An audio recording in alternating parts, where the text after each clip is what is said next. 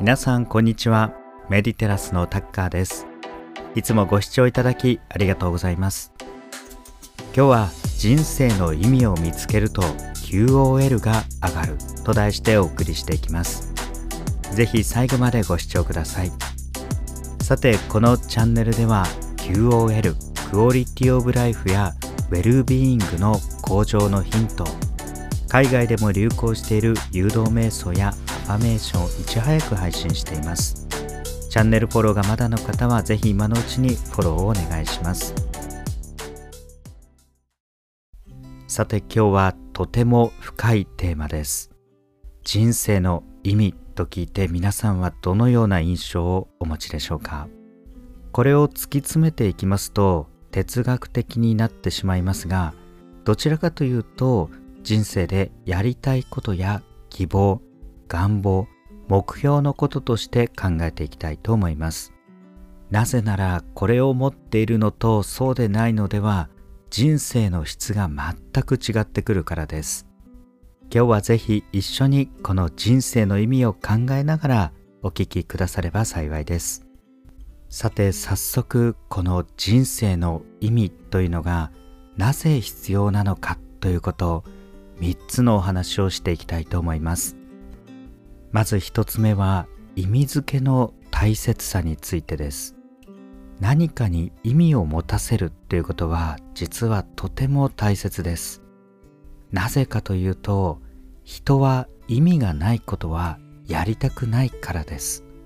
そうではないでしょうか。もちろん嫌なこともやらなければいけないシチュエーションというのはたくさんあると思いますが世はやってもいやいややるだけです。そうなるとどうなるかというとなかなか続かずにやってる時間が不幸になりませんでしょうか。例えば仕事において仕事に意味を感じないとやる気出ないですよね。そしてその仕事を辞めたくなります。またそれでも続けないといけないとなるといつも不幸感覚になってしまいます。その時間だけとにかく我慢して仕事は税金と思ってやって後で何とか発散する。普通はそうだと思います。生活のために仕事をしなければいけませんし仕事は苦痛を伴うことが多いので嫌なことがたくさんあると思います。ですが報酬というものがあるので我慢して、まあ、頑張っている状況です。ところがこの仕事に対して意味付けをするとどうなるでしょうか？もちろんいろんな仕事があるので一概には言えませんが例えばある仕事があってこの仕事はこんな意味があって自分にとってもこんなにためになっていろんな人の役に立っていると思えば捉え方が全然違ってきますよね。あるホテルの清掃係に実験をしていただいたところこの清掃業務がいかに体にいいのか健康につながっているのか運動になっているのかこれを説明して行ったグループとそうでないグループとでは仕事に対する姿勢が全く変わったそうです。そしてなんと同じ業務を行っていたにもかかわらず仕事が運動になると思って取り組んだグループの方は幸福度が上がってさらに体重が減少したと。ダイエットになった。意味付けをしたところ運動効果が上がったという実験もあります。こうした仕事に意味付けをしていくと生産性も運命の差になっていきますよね。今の自分の仕事やまたやらなければいけないこと。これを漫然とこなすのではなく意味付けをするということでそこに対するモチベーションも上がってその過ごしている時間が有意義なものになりますのでクオリティオブライフ人生の質が向上していくということです。以上一つ目は意味付けの大切さについてでした。次に二つ目のポイントは人生で起きてくる問題を乗り越えることができるということです。人生の中には本当にいろんな出来事があります。予想もしていなかったこともたくさん起きてきます。いいことばかりではない辛いことたくさんあります。ですがこうした出来事は全部悪いとなってしまうともう人生もう全てが真っ暗で辛いことしかなくなってしまいますよね。そうした時に先ほど意味付けの大切さっていうのをお伝えしましたが意味を見出すということ。これが起きてくる問題を乗り越える原動力になるわけです。この人生や家庭環境っていうのはそれぞれだと思いますが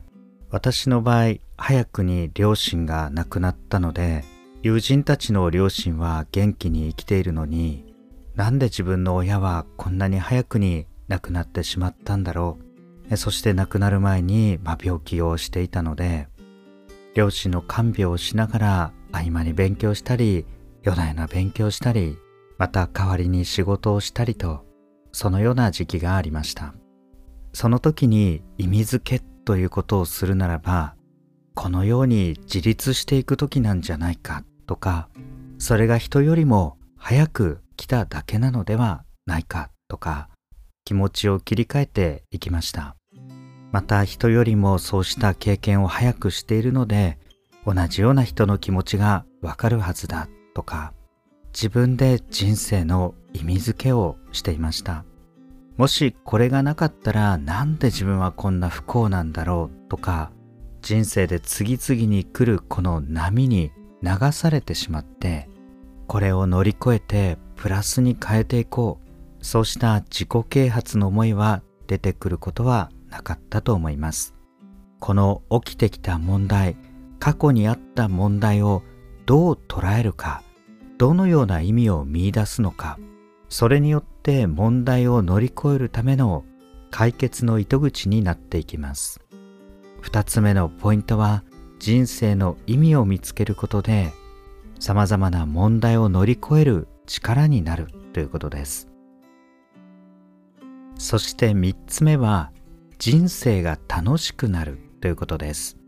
先ほどは起きてきた問題を乗り越えるというマイナスをプラスにするお話でしたが3つ目はただただ人生が楽しくなるということです。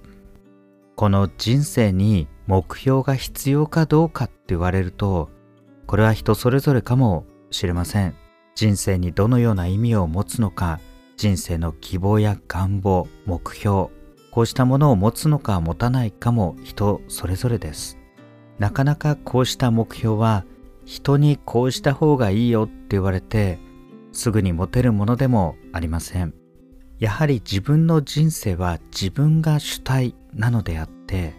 人が全部教えてくれてここをこう言ったらここに到着できるよそして持ち物はこれだよと言って持たせてくれる。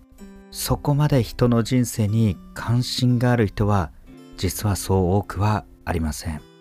なので最終的には自分で自分の人生の目標を持つしかありません。そして自分に委ねられているわけなんですけれどもやはりこの目標を持たないと無気力になるのが人間であるってことも言えます。ですので人それぞれなんですが目標を持った方がいいというのは確かであると思います。なぜならやはり目標がないと進まないからというのがあります。